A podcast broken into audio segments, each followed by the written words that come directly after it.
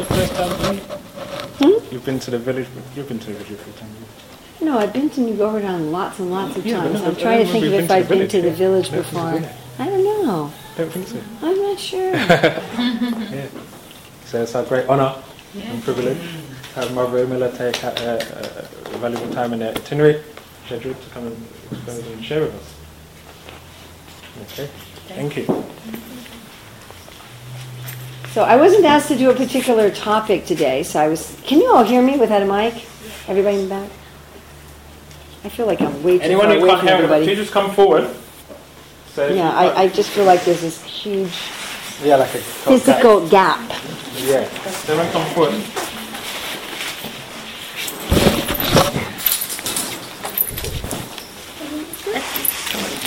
Okay, that's a little better.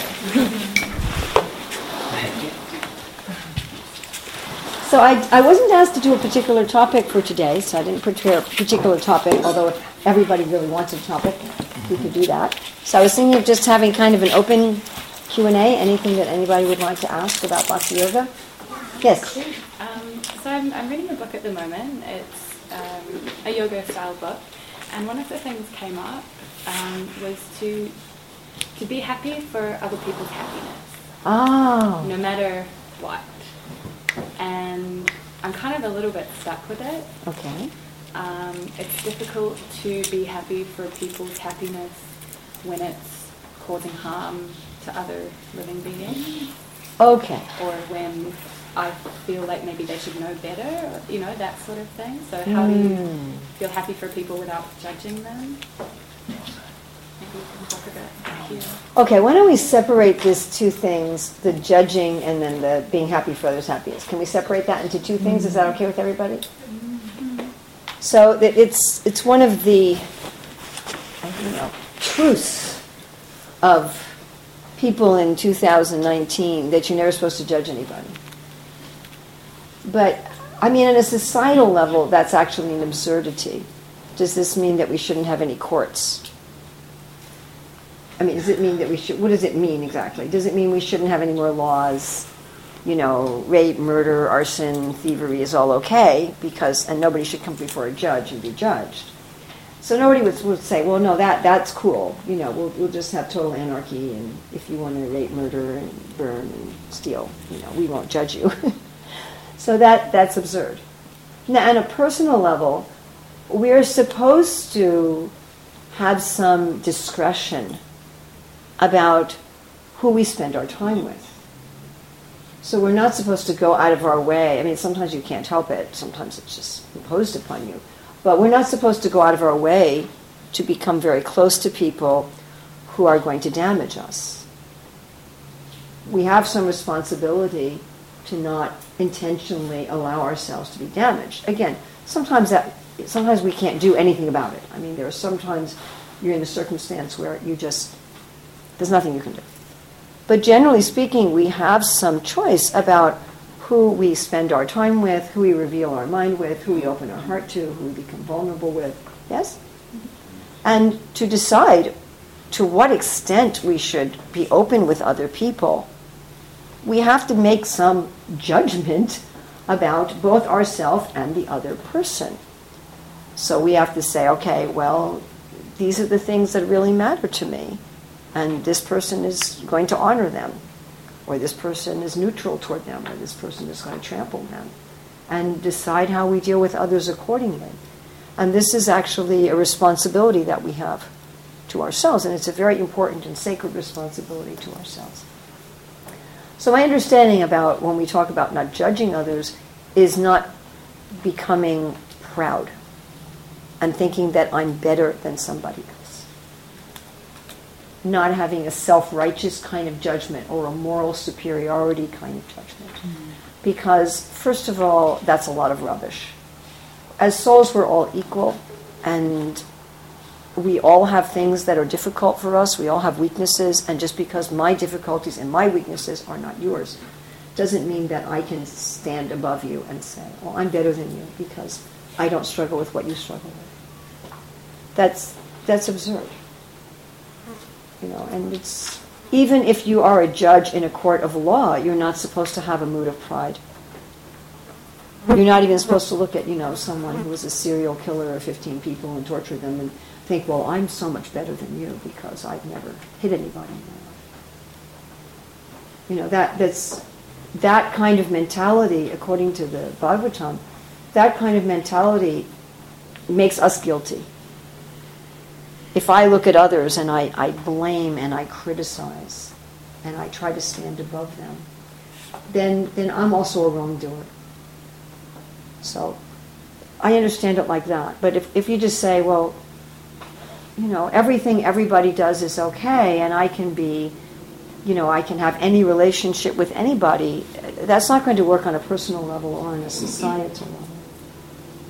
Does that make sense to everybody? You know, I think sometimes we, we struggle with this idea of, you know, oh, I shouldn't be judgmental. Uh, you know, some things are objectively bad in, in almost every society. I mean, there have been some societies where, you know, cannibalism is part of the society. But generally, we human beings don't accept that that's something we want in the world.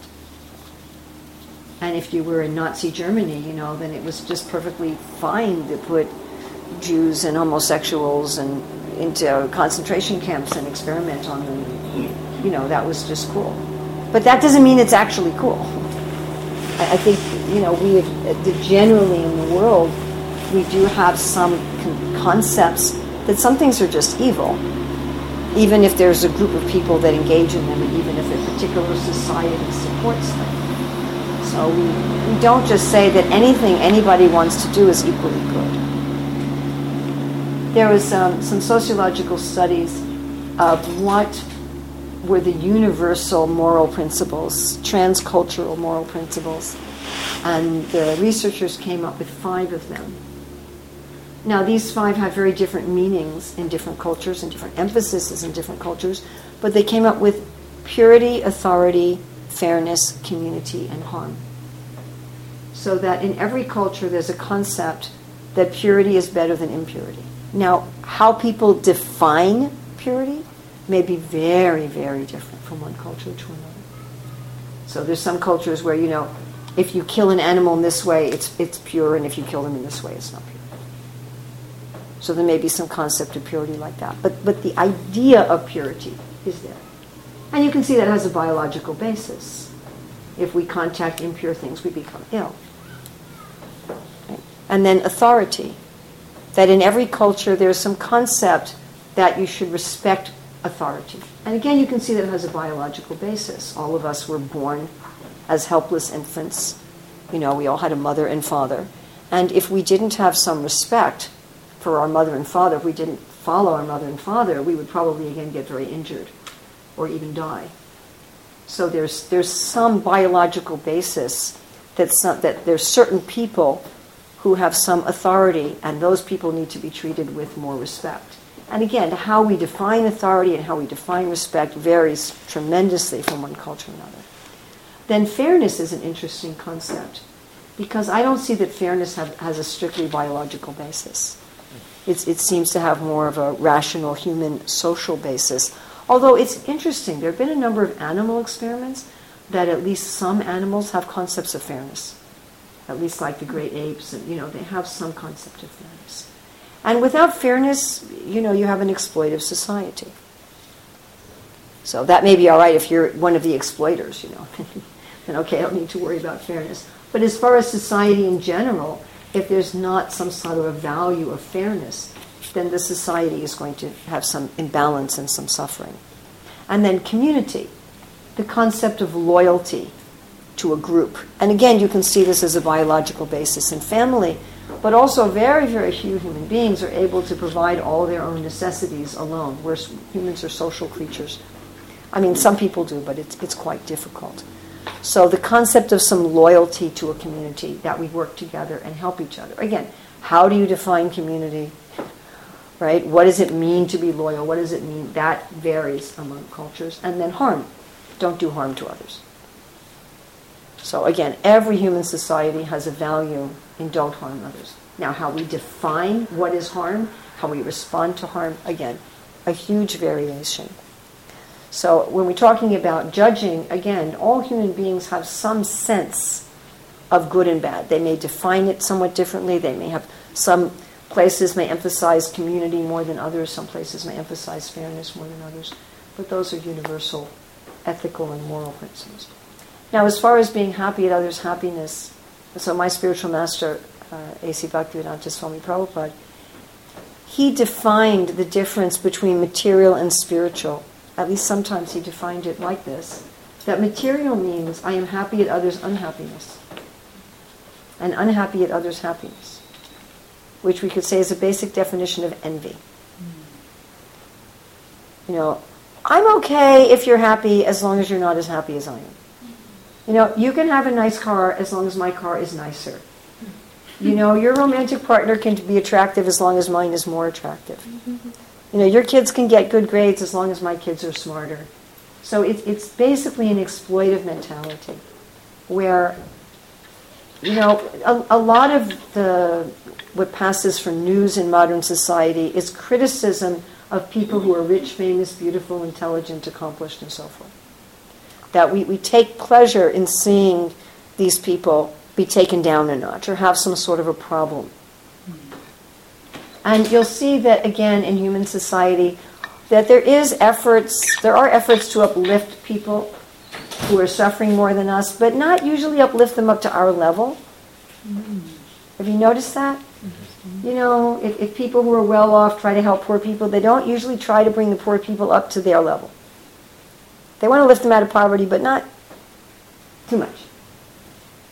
So this is what constitutes materialism. Materialism isn't really do I have a car and do I have a television set. That that's not but it's a mentality of envy. It's a mentality of exploitation. And spiritual is just the opposite. I'm sad at others' sadness and I'm happy at others' happiness. I want others to be happy. In fact, I want others to be as happy or more happy than I am. So we do see that in this world. You especially see this within a family and particularly between parents and children. Now, you've got a lot of messed up parents in the world just because people can produce a child doesn't mean they necessarily have this mentality. But generally, parents think of their children as part of them because the child's body comes from the parent's body. So there's some idea that the child is, is an extension of myself. And so, particularly, we see with parents that parents will often be happy at their children's being happier than they are. You know, so parents who never finish secondary school, if their kid can graduate from college, they're, they're happy for that. And they're genuinely happy at their children exceeding them. So that, that's the relationship where you're most likely to find this decrease of envy is in the parent-child. But some parents are envious of their children. Certainly that's true. And ideally this happens in any kind of close, intimate relationship. You know, ideally you're happy if your romantic partner is happy. And ideally you want your romantic partner to be happier even than you. And the same with your friend or, you know, ideally that that's also the case. So then let's put those two things together. So is happiness just somebody saying, I'm happy? And we say we're happy for others' happiness. If someone says, well, I'm happy, you know, I, am happy by being a thief. I'm happy by being a heroin addict. I'm, I'm happy by, you know, working in the government and extorting money from the poor people, and exploiting the environment to line my pockets. I feel very happy. So that's when we put these two things together. And in the Bhagavad Gita, there's a discussion about different kinds of happiness. So happiness in what's called the mode of, which you'll probably the mode of ignorance, what I like to call the, the ego shade of, of delusion, where it's, it's like you had a, a dark covering over the window, you can't see anything. So there Krishna says that somebody thinks what's good is bad and what's bad is good. And that happiness in that consciousness is not happiness at all. It's just not happiness at all. It, it's, it's some sort of illusion completely. And it's opposite. So if someone, you know, well, I'm, I'm happy by taking heroin, that, that's not happiness, it's suffering. You know, I'm, I'm happy by killing animals. That's not happiness, it's suffering. You're enjoying suffering. Uh, when I was in secondary school, I remember reading a book about this, uh, this man, Nat Turner, who was instrumental in trying to free the African slaves in the United States. And at one point, he was jailed for his activities. And in the jail, they just had a, a bucket for their toilet. And so the bucket was full of feces and urine. And there were flies there in the bucket. And he looked at the flies and he said, They're not happy. That's not happiness. Said from the perspective of the fly, it may say it's happiness, but I can understand that that's not happiness. So then there's happiness in the mode of passion, or a Sanskrit word is raja. So that kind of happiness is what basically, when we think about materialistic life, uh, you know, you have a good job, you earn an honest livelihood, you pay your taxes, you have a nice house, you have a family, uh, had a good backyard, maybe you have a dog, you have a flat screen TV in every room, you give money to charity, you support the, your local museums, and you know the what we call like civilized human society would be this, this ego covering of rajas. So there Krishna says the kind of happiness you get is just it's happiness of the body, sex, eating good food, comfortable chairs, nice clothes, enough money in the bank. And some mental idea of happiness that, oh, look at this big house I have, look at the family and friends, I'm such a good person, I do so much for society. It's a happiness of other people praising you, but it's not inner joy. Now, that kind of happiness is considered karma. The ignorance is considered vikarma. And okay, if you if you're really good in, in Raja, then you'll get to take your next birth as a human being. And if you're really good in Raja, you'll be a very rich or powerful human being. It's what we would call pious activity or good karma. But it's not joy. So we're definitely happier if people are in Rajas rather than Tamas. So if you're charitable and you support museums and you take care of your family and you work honestly and you know, we're definitely happier for you than if you're just lying around all day in a filthy house, you know, drunk all the time. But ultimate happiness is, is a step above that. So beyond Rajas is what's called sattva. Sattva is still an ego covering, but sattva uh, means truth and goodness and eternality. So most people who are interested in yoga are interested in sattva. They might not be in sattva, but at least they're interested in sattva. So in sattva is where you feel in your heart a sense of equanimity, a sense of mercy, forgiveness, peace, and, and some real joy. So, like in Rajas, in the Bhagavad Gita, it says that what looks like happiness in the beginning becomes unhappiness at the end you know, you, you work really, really hard, you're putting in 70, 80 hours a week to make a lot of money, and at the end you just regret how you spent your life. You know, so it, it's, it's that kind of happiness. But in sattva, it's almost real happiness. It's, it's a platform for real happiness. And there you're still doing good, but you're doing good not so you can get a big house and so you can get praised and your statue can get up in the park but you're doing good because it just feels so good to do good. You know, in, in, in Tamas, you don't forgive anybody. You're expert in insulting others. In Rajas, you forgive because you can say, I am a forgiving person. And other people say, oh, you're so forgiving. You and in Sattva, you forgive because when you forgive, you're like, wow, what a relief. So certainly we're very happy if people are in are experiencing sattva happiness over raja and tamas happiness. But ultimate happiness is not in any of those. Ultimate happiness is enlightenment. Ultimate happiness is transcendent. Ultimate happiness is you're forgiving and you're kind and you're in equilibrium because that's how you express your love for Krishna. That's how you express your love for the divine not because it makes you feel good. Your feeling good is a side effect. You're not doing things to feel good. You're doing things out of love. And naturally you feel good because you're love.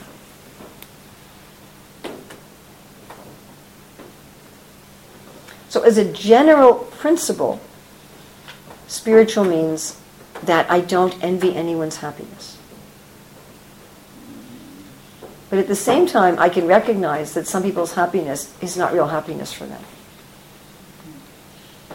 So if I'm happy at others' happiness, then I would like to bring them to a higher stage of happiness. Not to condemn them for having a lower type of happiness.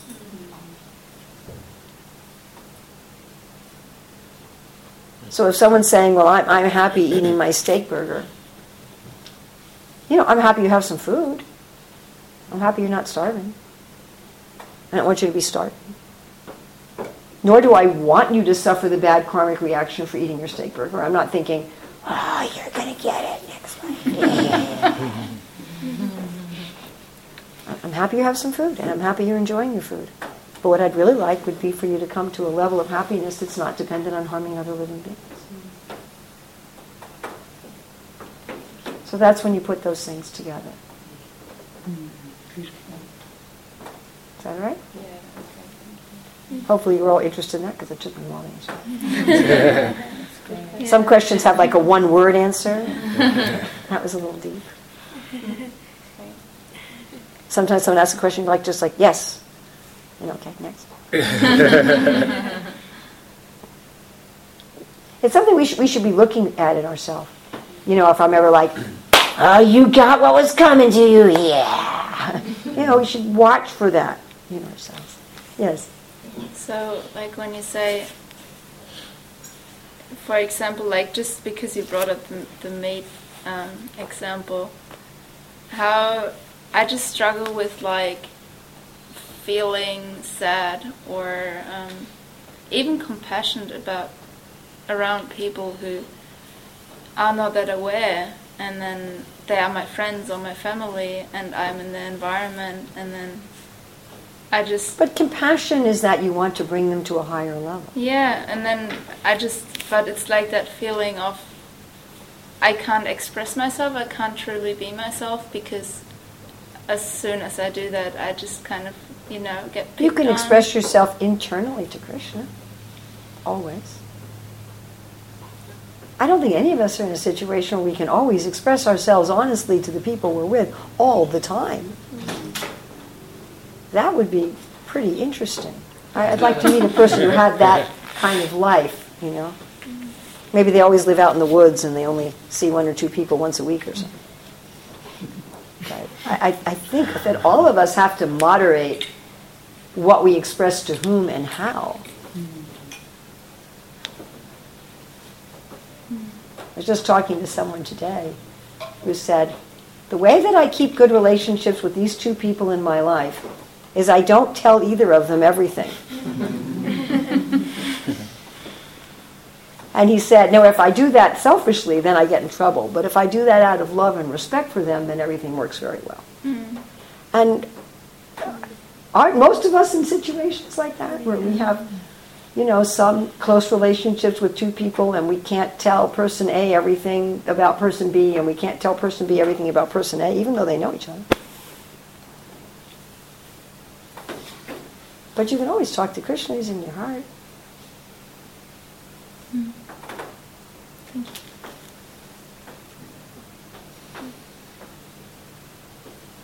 Yes. How do you explain the difference between your dharma and desire? Or how, how do you find... What's the relationship? Yeah. Hmm. What do you mean by dharma? Dharma is an interesting word. So how are you defining dharma? Because otherwise I might answer the, a question that you're not asking. Um, so you have two different dharmas. Serving the Lord and... Can you speak a little bit louder? Serving God and serving the planet, the others. So how do you yeah differentiate what drives you, what the energy, what brings you to achieving something for others, and desire or something you want to achieve? How do you find what is right, what is not right, what is Are you asking kind of a greater question as to how do we know what we're supposed to do? Well, actually, I'm writing a whole book on this with a co-author, our working title is the natural art of work, but I think that's that needs to be a subtitle. We haven't come up with the title yet, and it's focused on career. That's the focus of the book is career. So according to Bhagavad Gita and Bhagavatam, especially Bhagavatam, we have basically three realms of action. One is in our in the purely spiritual action to connect with the divine, to achieve enlightenment of love for Krishna. Then the next has to do with how we maintain ourselves in this world. What is our livelihood? What do we do so that we can eat? And so we have some shelter. So we have clothes. And how do we how do we maintain ourselves? And then the other has to do with our moving through the natural biological life cycle. So let's look at the life cycle first because that's almost entirely biological. Not entirely. It has something to do with desire, but it's almost entirely biological. So when we're young, when we're children, our, the main thing we're supposed to do on that level is learn. And that's, again, in pretty much every human society. Sometimes we mess it up and exploit children. But generally, in a human society, children are educated. Yes? So your main duty when you're a child or a teenager is to get an education. And that education is to prepare you for your livelihood and for your spirituality. Then, when we hit physical maturity until about the middle of life, then generally we have two strong inclinations. One is a sexual inclination, and the other is an inclination to do something in the world, to use our talents, our abilities, our desires to do something in the world. That will also maintain ourselves.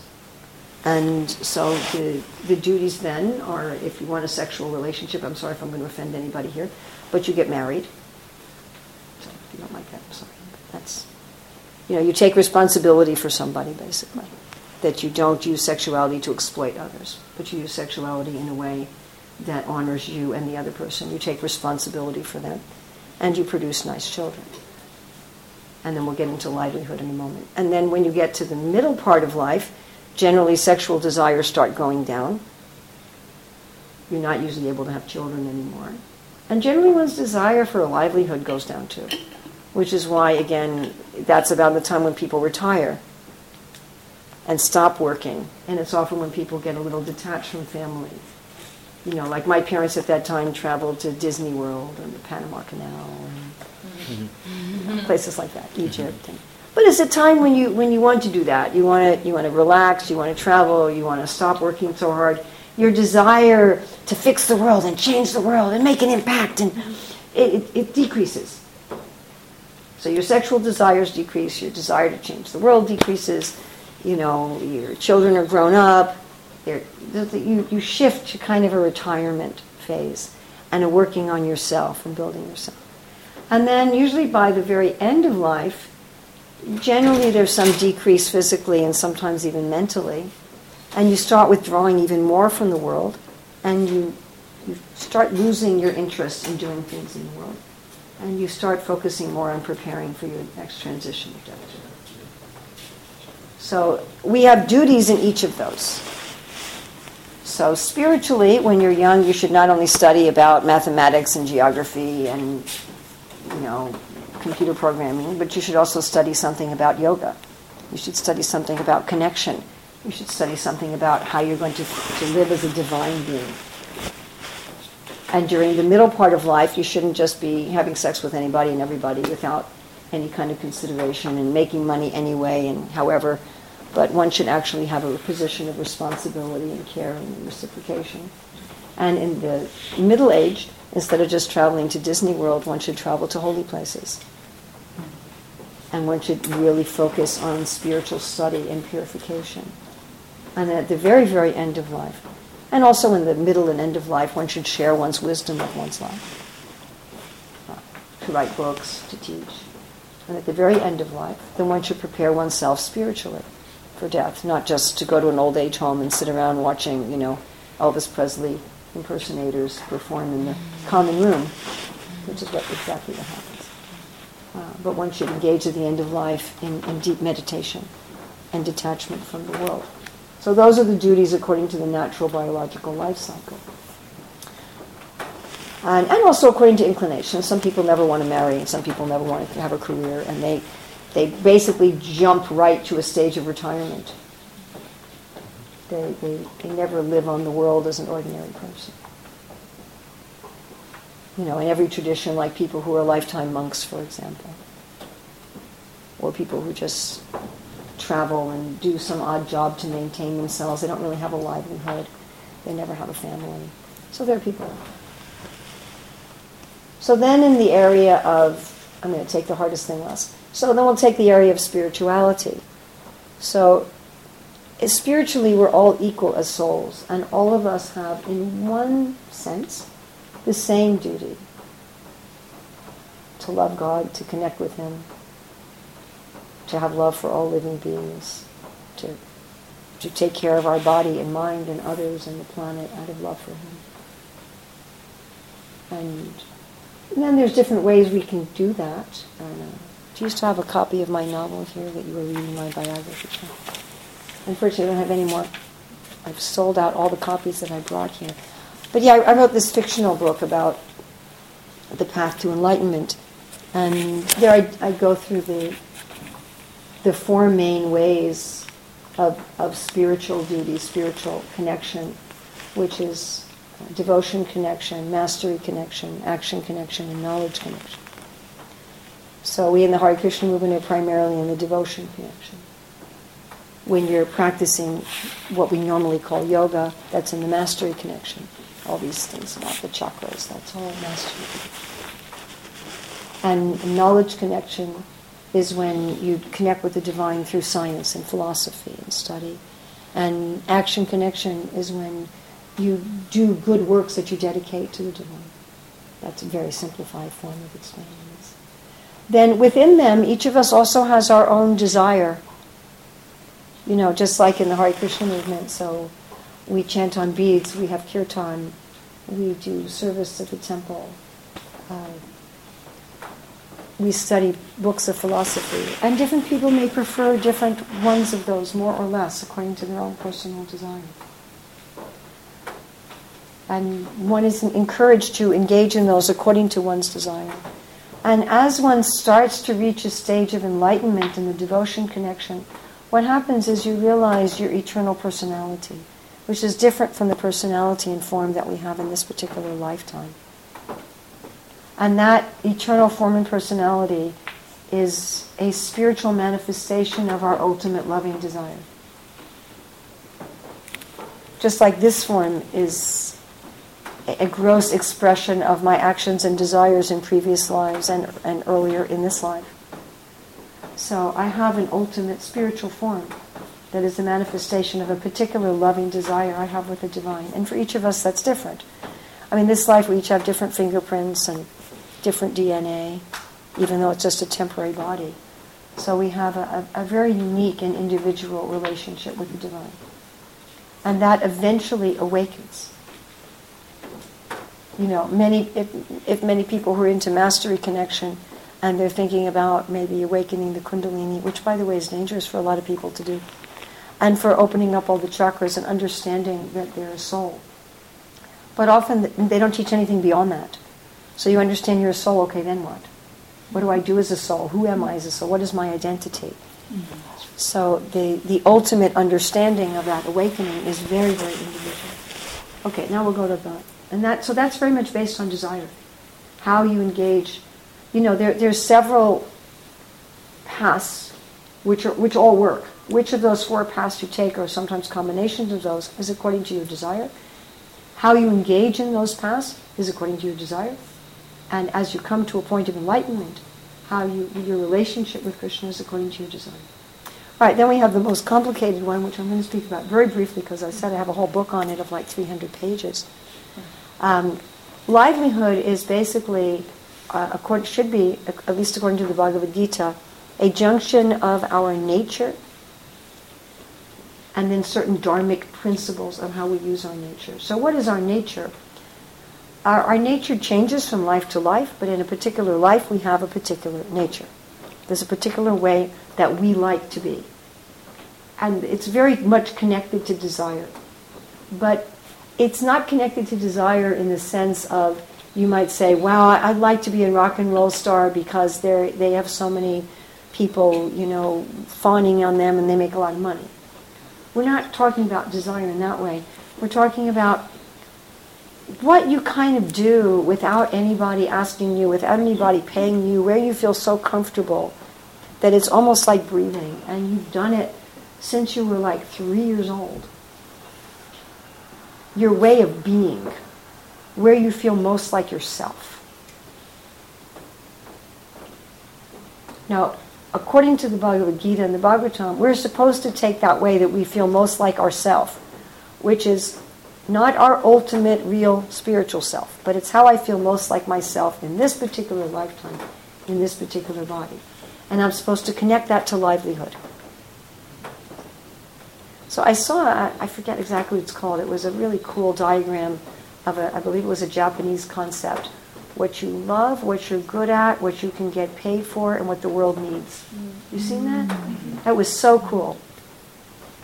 You know, what you love, what you're good at, what you can get an income for, and what the world needs. So that's kind of this concept of livelihood dharma. Something I love doing, something I'm good at. Of course, I may not be good at it immediately. I may need some training and some mentoring to be good at it. Sometimes we don't know what we're good at until we're in a situation where we have a mentor. I didn't know that I was a teacher until I happened, by chance, one could say, upon a mentor when I was 24.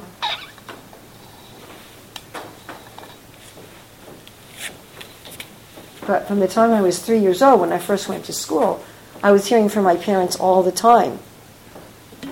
You know, your teachers are complaining about you in school. I was three years old. Your teachers are complaining about you in school. What were they complaining about? They said, Your daughter doesn't want to be a student. She's always coming over to us and telling us how to teach. and they thought that was a real problem. You know, my teachers were critical of me for it. My parents were critical of me for it. The whole time I was growing up, my parents would say, There you go, teaching again, cut it out. So I thought it was a real problem of mine that, I, that needed to be fixed. I had no idea I was a teacher. None. And then when I was 24, I just happened by divine providence, I guess, to be into. I met this lovely lady. Uh, she and I became very good, very good friends, and she taught me how to teach, and she taught me to love teaching. And it was very quickly obvious. Oh, that was always who I was and where I was most comfortable. So sometimes knowing what you're good at isn't that obvious right away.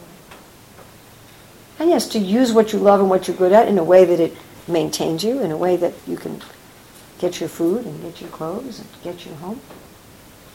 And then it's something that does good for the world. That's not something harmful. So a discussion of harm is way beyond what we can go through now. And so that's one's dharma in terms of livelihood.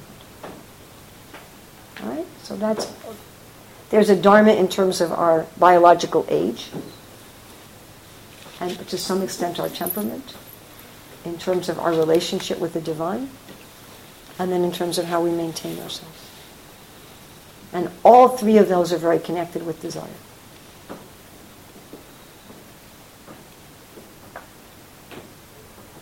That doesn't mean you say, well, I'm just going to do whatever I want to do and that's my dharma. you know, that, that's an absurdity. I want to punch you in the nose, so that's my dharma. I mean, you know, it's not. not like that. And there are principles, which again, I don't have time today, but there are principles for livelihood, for example, so that your way of livelihood is actually in, in dharma and is most likely to make you happy with your livelihood. One of the principles is to do to have, to have your livelihood be the most natural expression of yourself. That's one of them. Another is to give some of your income in charity. Another is to have work that's honest. Again, that's a whole discussion where there's a fair exchange, where you're not exploiting people who work for you, where you're not exploiting things on the planet. Another would be to have real value in what you're doing. Another would be to work without ego. Another would be to work with regularly offering what you're doing to the divine. So these are principles that when you follow them, then your livelihood is dharmic. yes? Yes. Um, and when people are first stepping onto the path of bhakti, what tends to be the biggest roadblock to stop them? Oh God, it's so individual. Yeah. I mean, we can talk about a general path of bhakti. So the the first step is just a, a kind of general belief. So if someone says, "Yeah, I believe in God," or "I believe there's a higher power," or, "I believe in spiritual life," what do you do about it? Nothing. or very little. You know, I go to church on Christmas, or you know, I have a little angel figurine in my house or something. You know, that's so you haven't really started the path. You're just like, I accept that there is a path over there. I'm, I'm not walking on it, but I know there is one. I look at it sometimes. then usually for most people, the first step on the path is you start changing your friends. you start making friendship with people who are actually acting spiritually. Now, that's a big roadblock for most people because as soon as you do that, some other people who were your friends before are not going to like it. You've now taken a step or two. And some people are going, like, what's wrong? You're not going to come to the bar with me anymore and drink. Like, what's your problem? You know, or, or are you, you just, hmm. you're, you're always talking about the chakras. I mean, like, I, I, can't, can't you talk about the latest movie? You know, like, you're really getting boring. So you start having to choose. And usually the first block is letting go of some people in your life, unless you're very exceptional. But for most of us, that step where I start saying, I want to hang out with people who are going to support a spiritual journey for me, means that either we stop seeing some people or they stop seeing us. You know, I mean, you might have some people who just say, well, I, I don't really there's nothing, we don't have anything in common anymore. And they jettison you. And people stop at that point. They're going, wait a minute, wait a minute, wait a minute, wait a minute. You know, I don't know if I want to do this. I, I don't, and, and they'll back off. And they'll back, they'll go back to the level of theoretical faith. Yeah, yeah, yeah, yeah, yeah, sure, I believe in spirituality. Mm. But I'm not going to do anything about it. And that, that is a huge roadblock. That's a big roadblock for a lot of people just to be vegetarian you know, my, well, my friends won't like it. They won't want to invite me for dinner anymore. They'll feel awkward taking me out of the restaurant. You know, I'll be a burden on people. They won't want to invite me over anymore. So it, it can be a block right there. And I know people who took years to become vegetarians because of it. What are other people going to think? What's going to happen to my friends? What about my family member? What about my brother?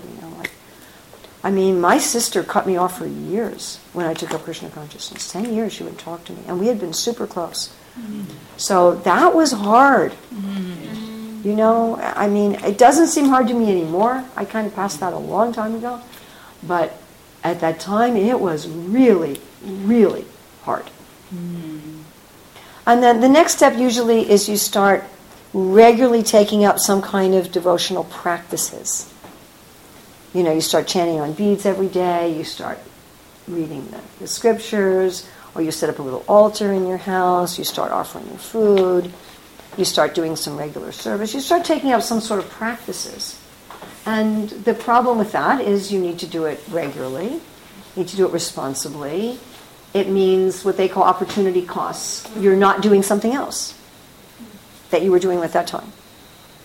Maybe with that time you were watching TV, or maybe with that time you were hanging out with your friends at the bar. You know, you're, there's certain you're, you're, you're paying a cost with your activities, and a lot of people stop at that point, or, they, or they're very sporadic. Well, okay, you know, I'll chant little when I feel like it, and not when I feel like it, and and there are many people who stay at that level for a long, long, long, long time, where they're kind of sporadic and they don't really make a commitment. And,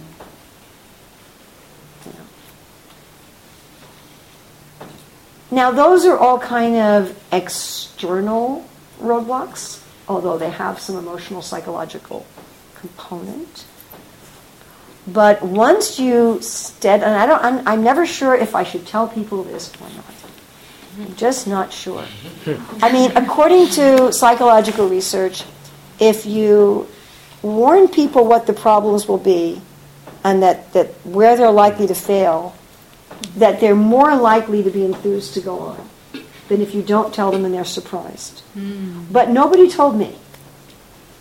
And I often wonder if anyone had told me if I would have ever made the commitment I did. I just mm-hmm. don't know. Now, I'm assuming that what I'm about to say, that any of you for which this would be a discouragement will not really hear what I'm about to say. That, that's my experience. That you, you just won't hear it.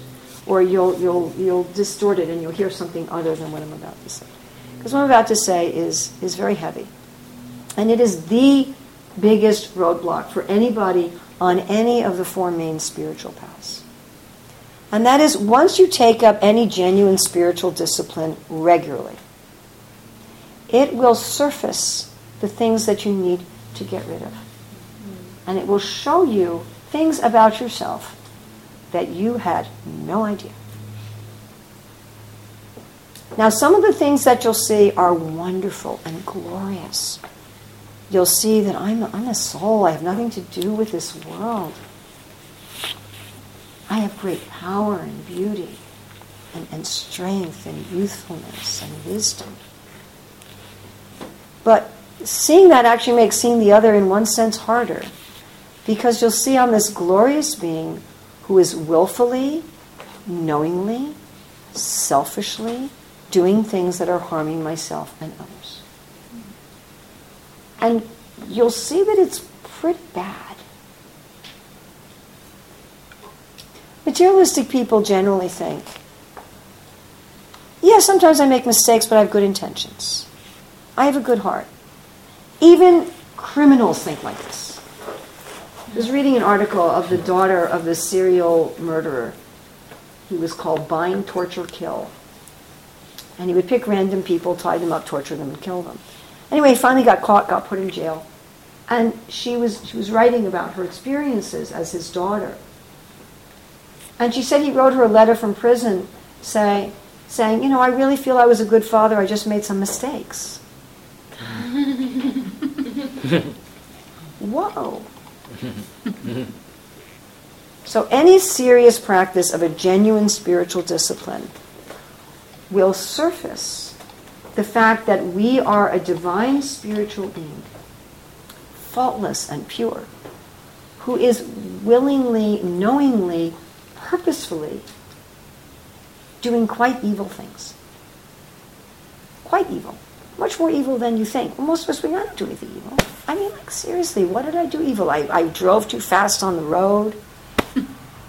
I stole a wooden spoon when I was in, you know, kindergarten. What did I do? I lied to my parents where I was last night. I mean, like, what have I done in my life? It's evil but it surfaces that our motives and our mentality is really depraved.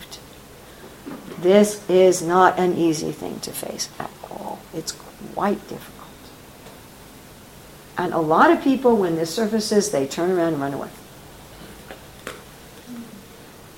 Most people never progress past that point, and most of what passes in the world for religion or spirituality is all below that.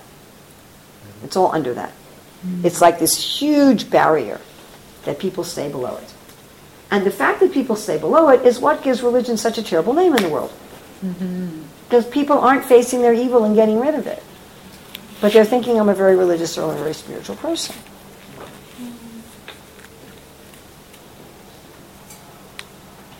So it doesn't, it, in any bona fide tradition, this is, it's going to happen. Now, some of that thankfully happens beyond our conscious awareness, what Saint, what Saint John of the Cross called the dark night of the soul. So some of this evil, we, we just all of a sudden realize that it's gone. Hmm. We're just like, oh, I, I, I haven't had a desire to do that for months. Wow, that's interesting.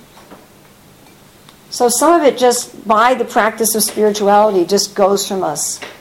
as, as if some surgeon operated us in our sleep under deep anesthesia, and we just wake up and we're healed. And then we realize by comparison, wow, I was, I was messed up before. Mm. And now I'm okay. So a lot of it goes like that, but not all of it. Mm. Some of it does surface into our conscious awareness, and we have to confront it. And we have to admit to ourselves, whoa, that's bad. That's not just bad, that's, that's really, really bad. Whoa, that's really, really I'm so sorry. I genuinely don't want to be like that anymore. And to come to a deep repentance, not the kind of guilt that makes you sick and miserable, but a repentance that allows you to let go and brings you great joy. And once a person has done that one time with one thing, then they get the courage to do it over and over and over again. And very soon it becomes one of the most joyful, releasing, liberating things that you could do. But boy, the first one or two times are really, really hard. And most people just don't. It surfaces and they run away. No, no, no, I can't face that. Oh my God. If I face it, I'm going to have to feel guilty and self hating for the rest of my life. And not realizing that it's just like two minutes of agony, which one has to have. It just has to be there in order to acknowledge it and let it go. Now, if one goes through that, then one practically is a liberated person. One becomes free. Even before that process is, is totally completed, when it's at least 50% completed, you're basically a free person. You're, you're not bound by this world. You're not affected by this world. You start not feeling the pains of the body as pain. You start being able to adjust the health of your body just by the, your mentality not easily offended by anything, not affected by almost anything. The hurdles that come after that are, they're still hurdles, but they're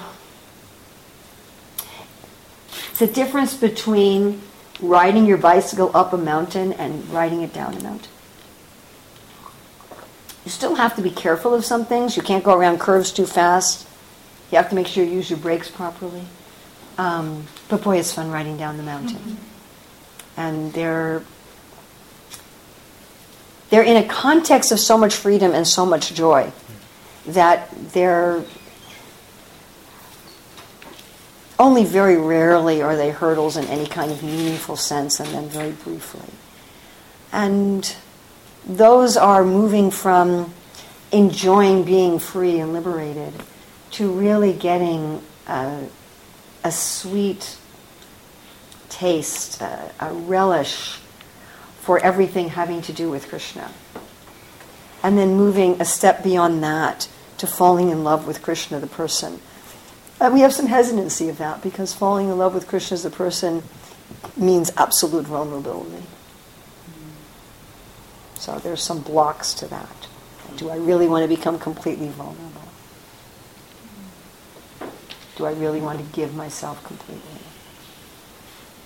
And then there's some remaining residual little bit of pride, even at that very high level. I am so spiritual. because at that point you really are. That's not like, you know, the person who has some crystals and angels in their house and thinks, oh man, I'm just so spiritual. It's not that kind of pride. It's the kind of pride that you really are so spiritual. but if you become proud of that, if you think, wow, I'm just above it all and I'm always blessed. and I can just connect with everyone and I'm full of compassion and forgiveness and wow, my life is just blessed. and it really is. And it, you know, it's genuine. But that's the last hurdle is that pride. And mm. letting go of that and saying, you know, actually, whatever I have is also grace and mercy. It's not just mm. my own self. It wasn't all that long ago that I was enjoying evil. I don't know long ago.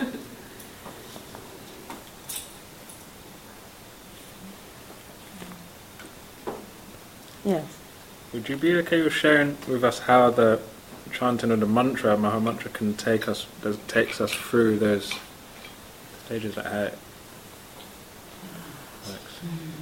Mm. Another In one and a half time. Another time. Frankly, any regular process, any regular practice in any bona fide religious system will take you through those stages. Any. If there, there's four main genuine spiritual practices devotion connection, knowing connection, action connection, and mastery connection. Any of them done right, and a lot of people have them done wrong, that's another topic. But any of those done right will take you through those stages. Now, as a practitioner of a devotion connection for 46 years, obviously I think the path I'm on is the best. Like, duh, otherwise, why would I be on it? Uh, so you have to take it like that. Uh, and I like to think it's the best because it's objectively the best. But of course, I think it's objectively the best because it's what I've chosen. So I understand that I have that prejudice. But I do have that prejudice. I mean, it'd be pretty stupid if I thought another path was better and I was on this one. No, that would be real. I mean, I guess people do that, but that's really dumb. So, talk about not being true to yourself. Uh, what I see as the advantage of the devotion connection, and especially the chanting of the Hare Krishna mantra, is that at the very highest stages, the lower stages is not going to make that much difference, but the very highest stages, we have knowledge of practices that can very specifically and explicitly awaken your individual spiritual form and relationship with Krishna. Could you do that in other practices? Well, theoretically, yes, but you'd have a hard time even getting the knowledge of how to do that. At least in 2019, right now on the earth, you would have a hard time doing that. First of all, you'd have to go to the mystical practices, and you- you'd have to find a teacher who was really advanced in those mystical practices that had that knowledge. Because otherwise, you, wouldn't know how to develop that. Now, could you develop that just by some kind of random mercy of Krishna? Yeah, that happens sometimes. So the Hare Krishna mantra, particularly when we start getting to the higher stages, it starts awakening the, the very fine, individual, specific, and most intimate relationship with the divine. Which again, most other places don't even know about it. it it's in their scriptures, it's in there, it's there. It's not like it's not there. But to, we, we can see it. So once you take up Krishna consciousness under Prabhupada's guidance, now I can look at these other paths and I can see where it's there. I'm like, oh, it's right there, it's right there, it's right there. But most people in those paths don't see it. I make a really simple example is in the Bible it says Moses saw God face to face like a friend speaks with another friend. But how many Jews and Christians think that God has a face? It's right there in Exodus. And if you say God has a form and he has no he doesn't. Okay. It says God wrote on the tablets of stone with his finger. And if you say, well, that means he has a finger. No, no, no, that's just poetry. I'm like, but no, he has a finger. It's, it's mm-hmm. there in your book. and, the most extreme is the Song of Solomon. And the love expressed between the soul and God in the Song of Solomon as, as mm-hmm. romantic love. And the descriptions of the form of God. which are almost identical to descriptions in our mm-hmm. Bhagavatam in the fourth canto of Sankarsana. But, you know, if you go to most Christians and Jews, again, I'm not as familiar with Islam, but if you go to most Christians and Jews and you say, hey, look at that, they'll go, no, no, no, no, that's just metaphorical for poetry. It was not. So they, they're not accessing it. And, and people in those traditions who teach these things, like St. John of the Cross, he was persecuted. You know, St. Teresa of Avila, she was, she was told that she was of the devil. It was a long time before they were recognized as doctors of the church.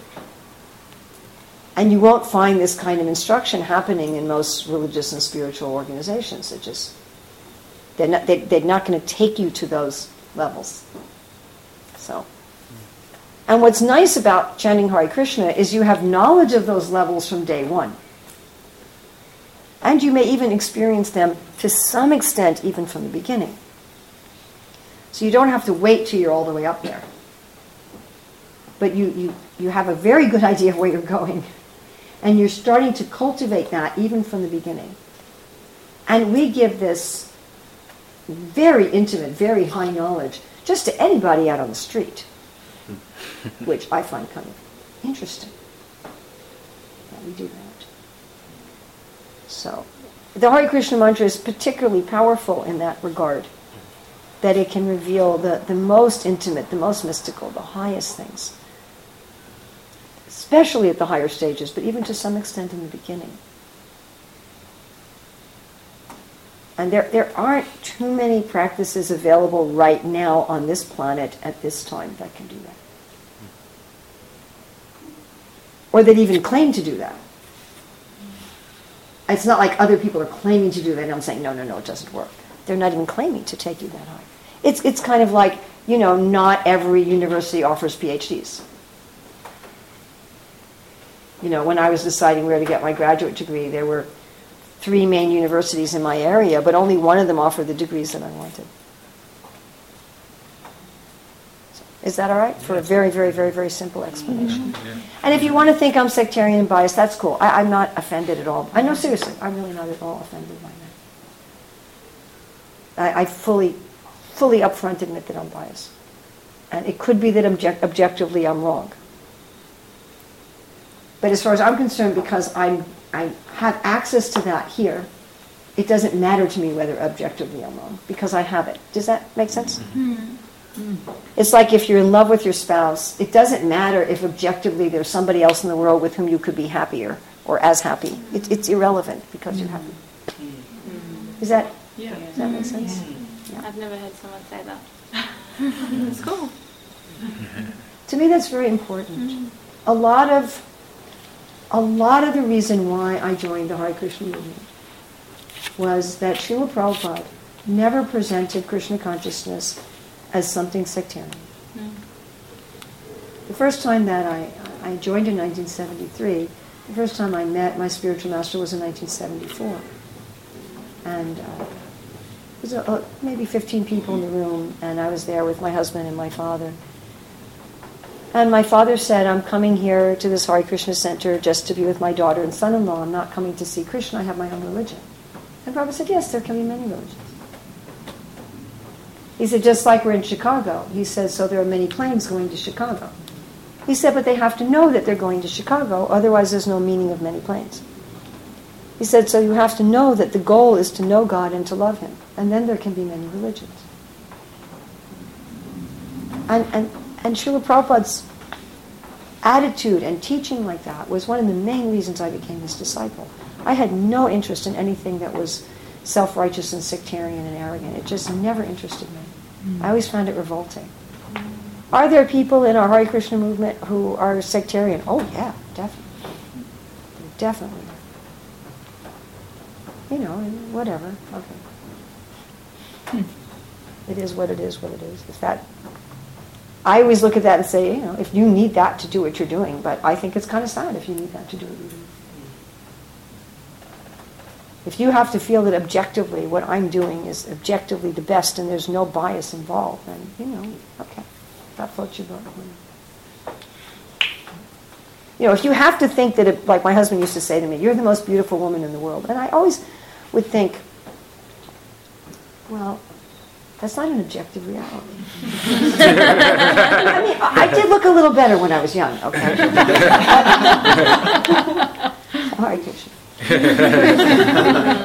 but, but even so, even though I did look better when I was young, still, when I looked in the mirror, I, I thought, you know, that's not an objective reality. But part of me was still really happy that he said it because I thought, well, maybe he actually believes it. I never asked him. I never had the courage to say, Do you actually believe that? so, you know, I doubt that he believed it. But maybe some guy actually believes that his wife is the most beautiful woman in the world, you know. And maybe he actually believes that, and maybe he needs to believe that to stay with her. I don't know. If you think she's the most beautiful woman in the world for me, I do feel that there are objective reasons why Krishna consciousness is the highest way of spirituality. And I've explained some of them to you. I could explain, I could go on for a month explaining all the objective reasons why I feel Krishna consciousness is the highest and best form of spirituality. But there's also a part of me that knows that I'm not objective about the objective aspects. I can't be. Hmm. It's impossible for me to be. As soon as you're objective about your spouse, it's not going to work very well. Or your kids, or. You can't be. You can't be fully objective about someone you love, or something you love, or something you've dedicated yourself to. You just can't. It doesn't work. Kills it. You know? I think Krishna is really cool. I'd like to spend eternity with him, even if he's not God, that's okay. so that's, you know, that's okay. I, I haven't heard or read about or encountered anything that I find more attractive. Or, from my perspective, objectively more complete or more rational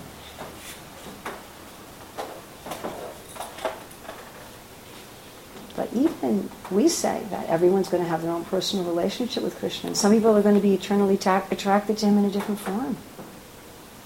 And that's, that's the ultimate for them. That everyone who achieves the ultimate, everyone's ultimate is a little different. Everyone's ultimate is a little different.